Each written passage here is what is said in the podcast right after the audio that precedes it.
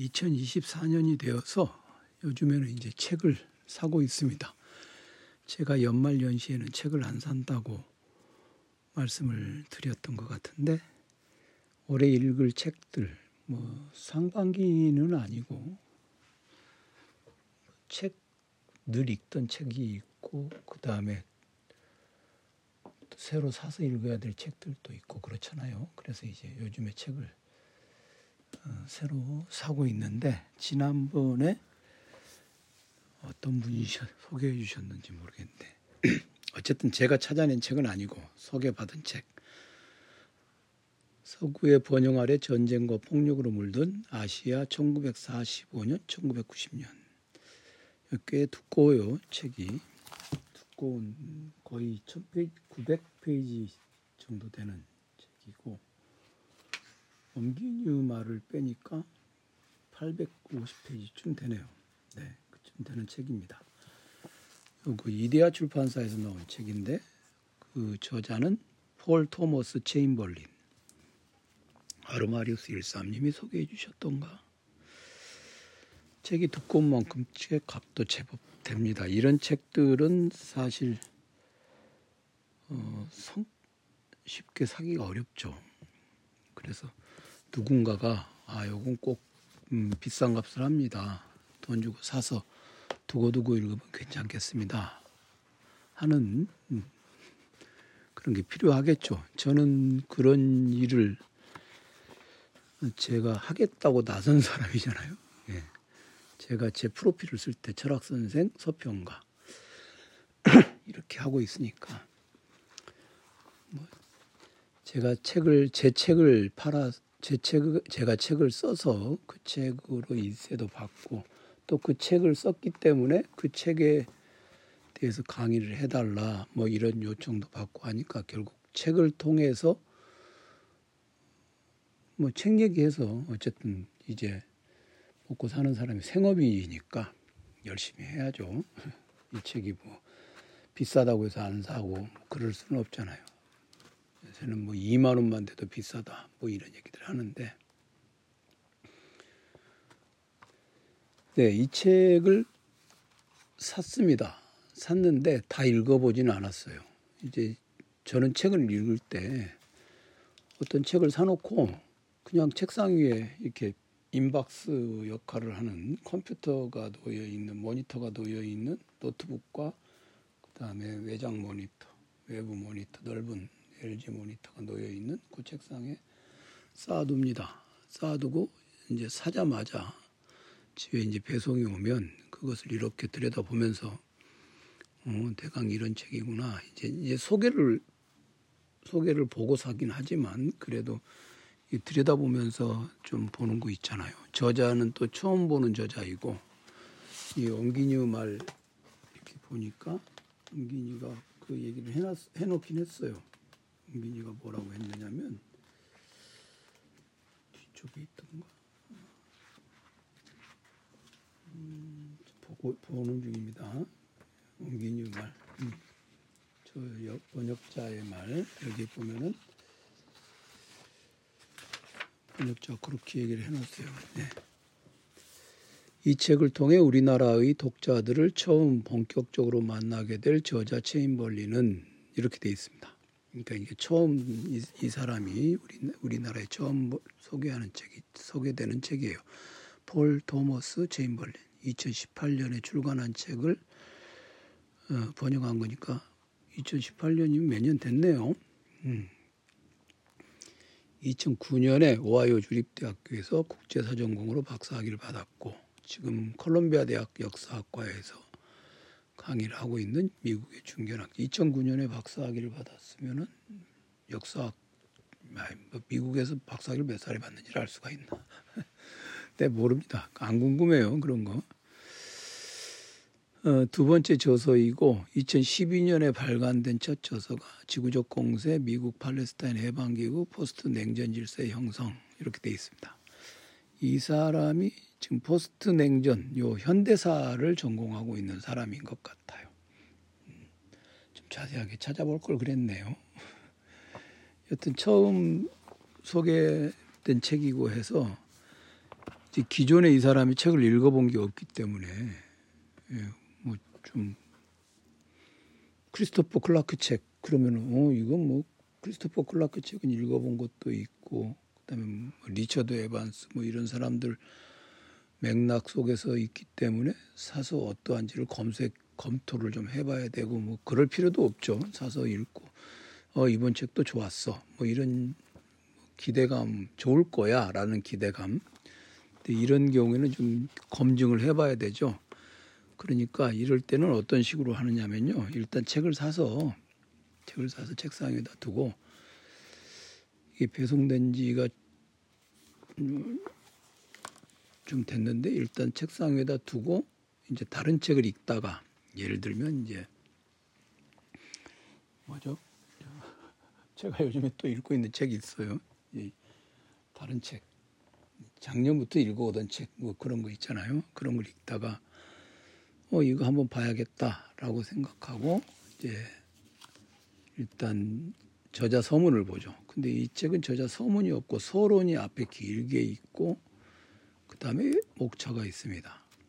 이거 참 편집을 이렇게 서론이 예, 서론이 30페이지까지 있어요. 서론이 그러니까 이런 거는 또 어떡하라는 거야 도대체 책을 저는 그냥 딱 책 펴고 앞에 그 책 내용 있는 부분이 있잖아요. 이 부분 있고 그리고 나면 바로 목차 나오는 거 이거 좋아해요. 서론도 서문도 필요 없고 그냥 바로 목차 나오고 서문 나오고 그게 아주 제일 좋아요. 목차가 딱 나와줘야 되는데 이 책은 한 30페이지 가까이 이 서론이 있고 차례가 나옵니다. 사실 편집 이렇게 하는 거 음, 그렇게 뭐 나쁘다고 생각하지는 않는데 불편해요. 인터페이스 문제에서. 뭐 제가 출판 사에게 그렇게 요구할 수 있는 뭐 그런 것도 아니고 규칙을 정해줄 수 있는 사람도 아니니까. 여튼 그렇게 이제 서론 또는 서문을 읽어보고 어, 이런 식으로 얘기를 하는구나. 대체로 이러이러한 내용이 있겠구나. 또는 이제 저자에 대해서 판단해보고 그 다음에 뒤에 옹기니 말 읽어보고 에필로그 그러니까 옹기니 저, 저자 저자가 맨 뒤에 결론으로 쓴 부분 어, 이런 부분 읽어보고 이렇게 보면서 이와 유사한 주제 또는 유, 유사한 시대를 다룬 역사책이면 시대죠 시대를 다룬 기존에 읽었던 책들 항상 자신이 기존에 읽은 책 그런 것을 증거로 삼아서 판단을 하게 되는 것이죠. 그리고 이제 기본 개념들이 잘 설명이 되어 있는가 이렇게 생각을 하고 그 메모를 해둡니다. 앞에 앞부분에 메모를 해두거나 아니면 서론 옆에다가 이렇게 메모를 해두거나 읽을 때 어떤 본문을 이제 본격적으로 읽어갈 때 본론을 읽어 들어갈 때 어떤 것에 유념해서 읽어야 되는가 다시 말해서 독서 계획을 세우는 거죠. 예, 지금 현재 어, 독서 계획을 세운 정도 그 정도 상태입니다. 그 정도 상태 읽지도 않았는데 소개하느냐 그 정도 상태에서 여러분들에게 제가 이제 요러요러한 어떤 생각을 갖고 있다를 말씀을 드리려고 합니다. 1945년에서 1990년까지의 아시아 어, 전쟁과 폭력으로 물든 아시아를 다룬 책. 이 책은 아, 독서의 목적이 명백하죠. 20세기 읽기라고 하는 지금 세미나에서 당장 올해는 이 시기에 들어가지 않죠. 올해는 19세기를 내내 19세기만 하게 될 것 같아요. 20세기 읽기는 그럼 언제 하냐? 19세기가 끝나야죠. 뭐 그냥 기약 없이 하는 건 아니지만 그렇다 해도 당장 올해를 올해 20세기에 들어갈 수 있다고는 결코 그렇다고 말할 수 없죠. 그러니까 지금 내년 아무리 빨라도 내년 하반기 내년 하반기쯤에도 1945년을 할 수 있을까요? 네.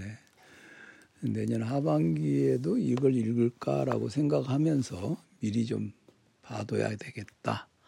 그리고 이런 시, 요 시대를 20세기에 그러니까 관한 책을 읽, 전혀 읽어본 적이 없는 그런 상황은 아니지만 이제 봐둬야 되겠다. 생각해서 살펴보고 있는 이런 책들 중에 하나니까요. 어, 먼저 그 이데아라는 출판사에서 나온 책, 이데아 출판사에서 나온 책을 내가 읽은 게 있나라고 생각을 해보니까 생각의 지도인가 그 책을 예전에 한번 읽었던 것 같고 무엇보다도 이데아에서 나온 책 중에 어, 꼭 읽어야 할 책 중에 하나는 그거죠. 이언 코쇼의 현대사 책. 그거는 뭐 강추입니다. 음, 강력하게 추천하는 책. 그거는 새삼스럽게 말씀드릴 필요가 없고 이언 코쇼 책 이데아 이데아 출판사에서 나온 것 중에 이언 코쇼 책을 어, 그거는 당연히 읽어야 하는 책이고요. 네, 우선 지금 서론을 한번 보겠습니다. 서론에서 서론을 이렇게 펼쳐서 보는데 이 책은 냉전 시대의 가장 치명적인 군사 현장에 관한 역사서다. 그 냉전 시대인데 이 서론 제목이 냉전 시대 폭력의 질 이야기예요. 그럼 냉전이라고 하는 건 냉전 시대 폭력의 질 이야기다. 그러면 어딘가에서는 냉전 시대라고 하는 것이 냉전 시대의 어딘가에서는 뜨거운 열전이 벌어졌다. 핫 워가 벌어졌다. 이 얘기는 누구나 알고 있죠. 냉전에 대해서 전혀 지식이 없는 상태에서는 읽을 수 없는 그런 책이죠. 냉전의 냉전이란 무엇인가라고 하는 아주 기본적인 개념 그런 게 없는 사람이 이런 책 고르긴 하겠습니까만은 냉전 입문서 냉전 입문서로는 냉전 시대 입문서는 아니에요. 이 책은 결코 어, 동쪽으로는 만주 평원, 남쪽으로는 인도차이나 반도의 우거진 열대 우림, 그리고 서쪽으로는 중앙아시아 및 중동의 건조한 고원에 이르기까지 쭉 이어지는 지대에 초점을 맞춘다. 아주 아시아 지역이 넓은 지역이죠. 그러니까 이, 이 지금 여기서 말하는 아시아, 아시아 지역이죠. 아시아. 1945년부터 1990년 사이에 벌어진 폭력적 충돌 과정에서 어, 목숨을 빼앗긴 사람은 10명 중 7명꼴로 이 지역에서 사망했다. 그러니까 전 세계에서 전 세계에서 어 10명이 죽었다. 그러면 7명이 이 지역에서 죽었다 이거죠. 이 killing field들은 해서 이제 아시아 지역 이 얘기를 설명을 하는데 이 지역 자체는 몇 가지 이름으로 알려져 있다. 대체로 고대 실크로드 육상 무역로와 몽골 제국 남부 국경에 해당한다. 20세기에 지리학자 니콜러스 스피크먼은 네, 니콜러스 스피크먼 처음 들어보는 이름은 아니죠. 제가 지정학 그 첫 단추 시리 첫 단추 시리즈 지정학 교유서가에서 나온 니콜러스 스피크먼을 거론했죠. 네, 니콜러스 스피크먼 2차 세계 대전 이후의 지정학 미합 중국의 지정학 연구자로서 니콜러스 스피크먼 얘기했습니다. 그러니까 이렇게 아주 기본이 되는 책들 에 보면은 기본적으로 읽어야 할 저자가 딱 나오거든요. 그러니까 그런 사람들을 기억해 두는 게 중요하죠. 밑에 이제 번역자 주가 있습니다. 니콜러스 피크먼은 미국의 정치학자, 예일대학교 국제관계학 교수를 지냈다. 이렇게 돼 있습니다. 음, 이 사람이 그 본문 아래 각 주가 원빈이 주고 미주는 이제 뒤에 붙어 있는 주가 엔드노트가 원서의 주다. 이렇게 돼 있죠. 그러니까 니콜러스 피크먼 아, 아는 사람 나오면 반갑잖아요. 그렇죠? 아, 지정학 책에서 읽은 사람이 나오니까 아, 이 사람은 표준적으로 인용되는 사람이구나. 이렇게. 그리고 니콜러스 피크먼의 개념이 뭡니까? 림랜드잖아요. 그렇죠? 예, 니콜러스 피크먼의 그 림랜드 또는 파세지대 그거 우리 이제 그 지정학이란 무엇인가? 그러니까 책 한 권을 딱 부러지게 제대로 읽어놓으면요. 책 한 권을 딱 부러지게 그런 지정학이라 지정학 이런 책들 같이 아주 기본적인 책이 있잖아요. 그런 거 읽어두면 이렇게 두꺼운 책 읽을 때도 아 이 사람이 아, 기본적인 것들에 대해서 좀 누구를 참조하고 있나 하는 것을 알 수 있죠. 니콜러스 스피크먼이라고 돼 있는데 이 지정학에서는 스파이크먼이라고 번역돼 있죠. 요 사람 니콜라스 스피크먼, 스파이크먼 이 사람이 이제 테두리 땅, 그 책에서는 저기 저기 뭐죠? 저, 저 지정학 책에서는 테두리 땅이라고 번역했어요. 지절 지지 전략적으로 지오 스트레티컬리 중요한 공간에서 바다를 접한 가장자리. 그 테두리 땅이라고 말하는 게 더 정확한 번역이고 이 주변이라고 하는 것은 반드시 테두리만을 바다를 접했다는 것을 우리에게 생각하게 해주지는 않죠. 어쨌든 이 림랜드 이제 테두리 땅이잖아요. 테두리 땅. 네.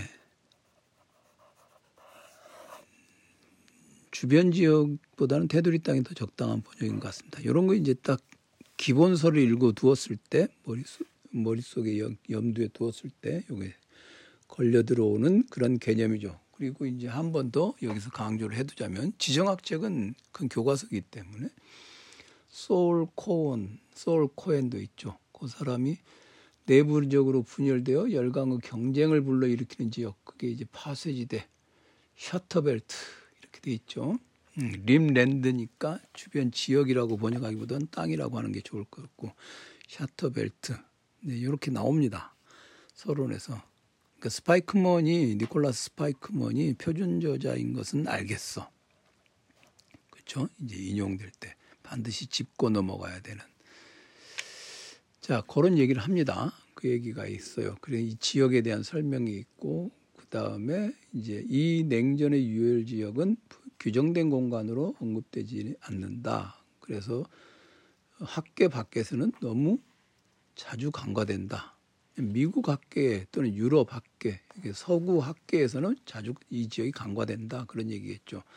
사실 이 서구 학계에서는 냉전의 역사가 그 사람들에게는 아주 미개척 지역일 거예요. 미개척 지역이라고 할 수 있습니다. 대표적인 냉전 시대 역사가로는 이제 존 루이스 게디스가 있죠. 존 루이스 게디스는 냉전을 장기 평화라고 불렀는데 존 루이스 게디스는 예전에 이제 새로 쓴 냉전의 역사 이런 것들도 있고 그래서 어, 게디스의 책은 많이들 인용하는데 저는 이제 게디스 책은 어, 인용하지 않습니다. 음, 아마 재활용으로 아마가 아니라 틀림없이 재활용으로 버렸어요. 존 루이스 게디스의 책은 이 사람이 냉전사에 대한 예, 그 존 루이스 게디스, 존 루이스 게디스의 그 냉전사 연구 요거는 어, 냉전의 역사 요 책은 지금 이제 안 읽죠. 저는 읽지 않습니다. 예, 존 루이스 게디스 냉전의 역사 요거는 이제 안 읽어도 되는 사람이고 적당한 역사의 풍경, 역사가는 과거를 어떻게 그리는가 이것도 있고 그런데 이제는 새로 쓰는 냉전의 역사 이것 예전에 이제 사회평론에서 나왔고 요새 팔리는 책이 요새 팔리고 있는 책이 냉전의 역사가 있고 그다음에 역사의 풍경이 있어요. 역사의 풍경도 예전에 추천했는데 어, 존 루이스 게디스의 역사의 풍경은 그런대로 괜찮은 책이지만 냉전사에 관한 한은 음, 이제 게디스 책은 어, 적당하지 않다. 네, 적당하지 않다. 그렇게 생각을 합니다. 일단 냉전을 바라보는 냉전을 바라보는 기본적인 그 시각이랄까요? 이것이 음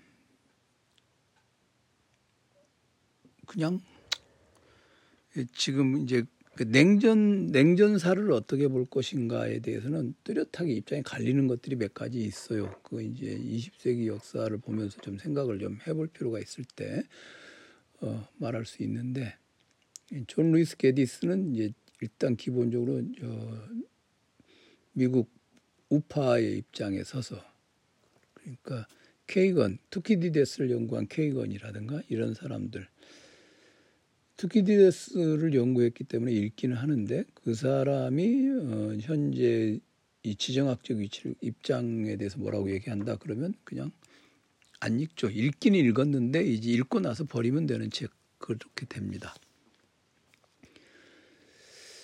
어, 그런데 이제 요, 요 저자는, 요 저자는 게디스의 입장을 이렇게 받아들여서 뭔가를 하고 하려고 하는 것 같지는 않아요. 서론을 읽어보고 서론과 본문에서 이제 몇 군데를 이렇게 보기는 했는데 그렇습니다. 그 다음에 예, 서론에서 요게 이제 라틴 아메리카, 그다음에 동유럽, 라틴 아메리카가 이제 워싱턴의 제국 작업장이고 동유럽이 모스크바의 사회주의 실험장이었다면 남부아시아의 국경 지방은 초강대국들의 봉쇄 전략과 새로운 형태의 혁명 및 저항을 위한 활동 무대 역할을 했고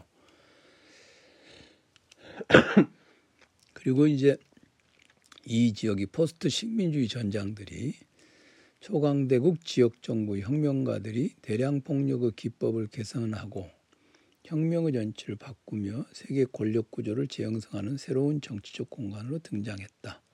이게 저자가 논증하려는 내용이고 이것을 얼마나 잘 본문에서 이 논증하려는 것을 역사적인 사례라든가 이런 입각점들 그리고 역사관 이런 걸 가지고 얼마나 잘 차곡차곡 쌓아 올려서 우리를 설득시키는지 이걸 봐야 되겠죠.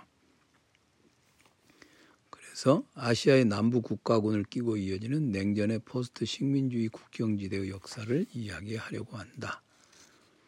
음.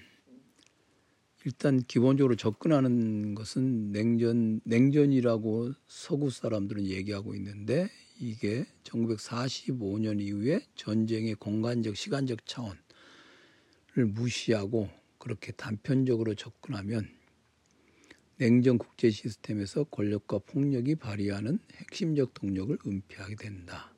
다시 말해서 이 시기에 전쟁과 학살의 체계적 학살에 대한 체계적 고찰을 회피하면 안 된다. 그 얘기를 하고 합니다. 이 나의 숫자를 이제 얼마나 많은 사람이 죽었나 그런 얘기들을 합니다. 그렇게 해서 그 제1부, 제2부, 제3부 이렇게 나누는데 일단 제1부가 동아시아 공세와 제3세계 공산주의의 대두 그래서 1945년에서 1954년 10년의 역사를 다루고 있습니다. 이때가 이제 중국 중국 내전이 일단 일어났죠. 45년에서 46년. 그 다음에 한국 전쟁, 한국 개입 45년에서 50년. 그리고 이제 어, 제 2부에 들어가 제 2부에 들어가면은 베트남 아 저기 일부 제일 마지막에 6장이 인도차이 프랑스령 인도차이나와 식민주의의 죽음 여기가 있고 그 다음 베트남 전쟁 제 2부가 베트남 전쟁 그리고 이제 인도네시아 공산당 학살 테드 공세와 우수리강 충돌 이런 얘기가 있고 그다음에 인도 파키스탄 전쟁 그다음에 프롬펜과 사이공 캄보디아 그다음에 제 3부가 냉전 말기의 대종파 반란이라고 해서 레바논 내전, 이란 혁명, 소련의 아프가니스탄 개입 이렇게 다루고 있습니다. 그리고 이제 중동 전쟁, 레이건의 중동 전쟁. 이걸 보면은 제1부와 제2부는 이념 전쟁의 겉모습을 가지고 있으나 이제 전후 세계 질서의 패권을 둘러싼 대리 전쟁들의 역할도 있고 그런 저강도 식민지 전략들을 바탕으로 한 전쟁을 다루고 있으며 어, 제3부는 그런 이념보다는 인종적, 종교적 전체, 정체성에 따라서 전선이 형성되었지만 여전히 거기에는 어, 미 합중국과 그다음에 소비에트 연방 사이에 그런 전쟁이었죠. 90년까지니까. 그걸 다루고 있습니다. 일단 쭉 한번 본문을 훑어보니까 본문에 이제 본문에서 이게 챕터가 끝나는 지점에서 역사가들은 자기의 통찰들을 이렇게 한 번씩 이렇게 보여주거든요. 근데 아직 그만한 정도는 아닌 것 같습니다. 서론에서의 야망은 굉장히 큰데 그 부분은 좀 음, 모자란 점이 좀 있지 않나. 뭐 피터 퍼듀의 중국의 서진 뭐 그 정도 수준을 생각해서는 안 될 것 같아요. 피터 퍼듀 이 사람 대가는 아니니까 우리는 사실 어, 자라나고 있는 아주 중견 역사 학자들이라 중견 학자다라고 하는 말은 사실 좀 조심해야 돼요. 역사학에서 중견 학자는 자칫 잘못하면은요 독서하는데 굉장히 많은 자료를 많은 자료를 이렇게 모아놓긴 했는데 정작 어쩌라고 그런 역사적 사실을 쭉 나열했는데 그것으로부터 우리에게 어떤 최소한의 추세 정도도 알려주지 못하는 경우가 있기 때문에 그런 거는 좀 그런 걸 좀 조심해야 되지 않겠나 그렇게 생각을 할 수 있습니다. 그래서 그런지 어, 저 번역자도 그런 얘기를 좀 해놓은 게 있어요. 음, 이 체계적인 한문적 분석이 취약점이 전혀 없는 것은 아니다. 저는 안 읽어봤으니까 이게 있는지 없는지는 모르겠는데 이제 번역자가 번역자가 잘 알겠죠. 번역자도 이게 이 분야에 아주 문외한은 아니고 김남섭 교수는 저기 러시아사를 연구한 사람인데 스탈린 시대 소련사 역사학자죠. 이 사람도 어, 취약점이 몇 가지가 있다고 하는데 하나가 첫 번째 전선과 두 번째 전선 그러니까 동아시아 세계 중국과 한국 요 전선하고 두 번째 전선이 이제 남아시아 쪽이잖아요. 이 10년의 공백이 있는데 전선의 성격 변화와 관련해 저자의 서술 구조에 어떻게 더 정밀하게 위치 지을 수 있을 것인지 그 공백 기간 사실은 전쟁이 안 일어났단 말입니다. 그 사이에는 그러면 어떨 것인가? 그러니까 이제 단순히 이 세계의 전선에 걸친 전쟁들만 서술할 거면은 그냥 전쟁 연대기 정도로 얘기를 해야 되는데 하나의 역사, 그 시대의 역사, 45년에서 90년까지 역사를 설명한다. 그럴 때는 그 부분에 대한 분석이 없다. 그 얘기죠. 그 다음에 두 번째로는 그 사람이 어디서 얼마나 죽었느냐 그 얘기를 많이 하는데 절대적인 사망자 수로 가늠하고 있는데 이제 인구 대비 사망자 수 그렇게 그러니까 더욱 정밀한 폭력의 지리학을 그릴 필요가 있지 않았느냐. 그리고 이제 자료를 미국에서 공개된 문서에 의존하는데 그게 이제 자료가 대체로 보면은 지도자들 중심으로 역사를 서술하는 위로부터의 관점이 이제 주로 어, 제기되고 제시되고 있다. 그런 것들이 이제 취약하다. 그러다 보면은 민미대지죠.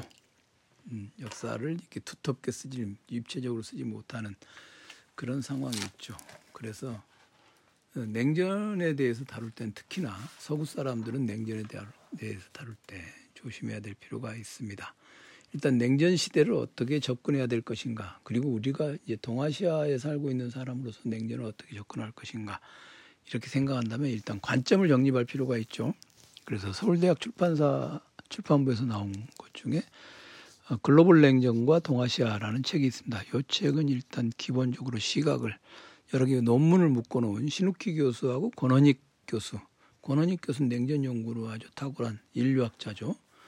권원익 교수가 편집한 글로벌 냉전과 동아시아라는 있는데 그런 책들을 사실 읽는 게 냉전에 대해서 우리가 접근해가는 시각을 세우는 데는 도움이 됩니다.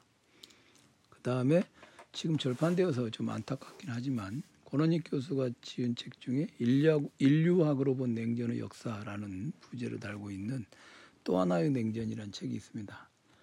이 책이 이제 어, 요 지금 아시아 1945에서 1990년 요 책에 예, 옮기니가 아쉬운 점이라고 말하는 부분 아래로부터의 관점, 네, 아래로부터의 관점 이런 것들 그런 것들을 하는데 인류학자니까 조금 도움이 되지 않겠나 그렇게 생각을 해봅니다. 이 책은 음, 아시아 1945년에서 1990년 이 책은 일단 이 정도로 어, 음, 좀 약간의 선 미리 판단을 해두고 찬찬히 읽으면서 어, 검토를 해보려고 합니다.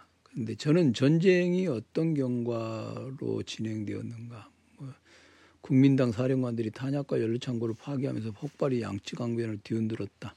이런 거 사실 별로 안 궁금해요. 전쟁 기록, 전쟁 기록 있잖아요. 이런 부분들 별로 안 궁금한데, 어, 제가 몇 군데를, 몇 군데를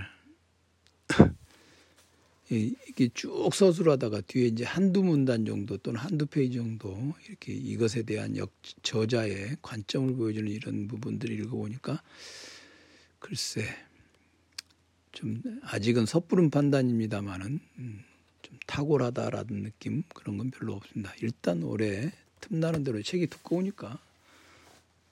제가 또 이 지역의 뭐 베트남전의 구체적인 어떤 역사 일어났던 사건들 뭐 이런 것들 모르는 바도 아니고 하니까 그런 것들 생각하면서 한번 올려, 올해 가도록 한번 읽어보겠습니다. 그래서 어, 나중에 다 읽은 다음에 다시 한번 아, 이 책은 추천한다.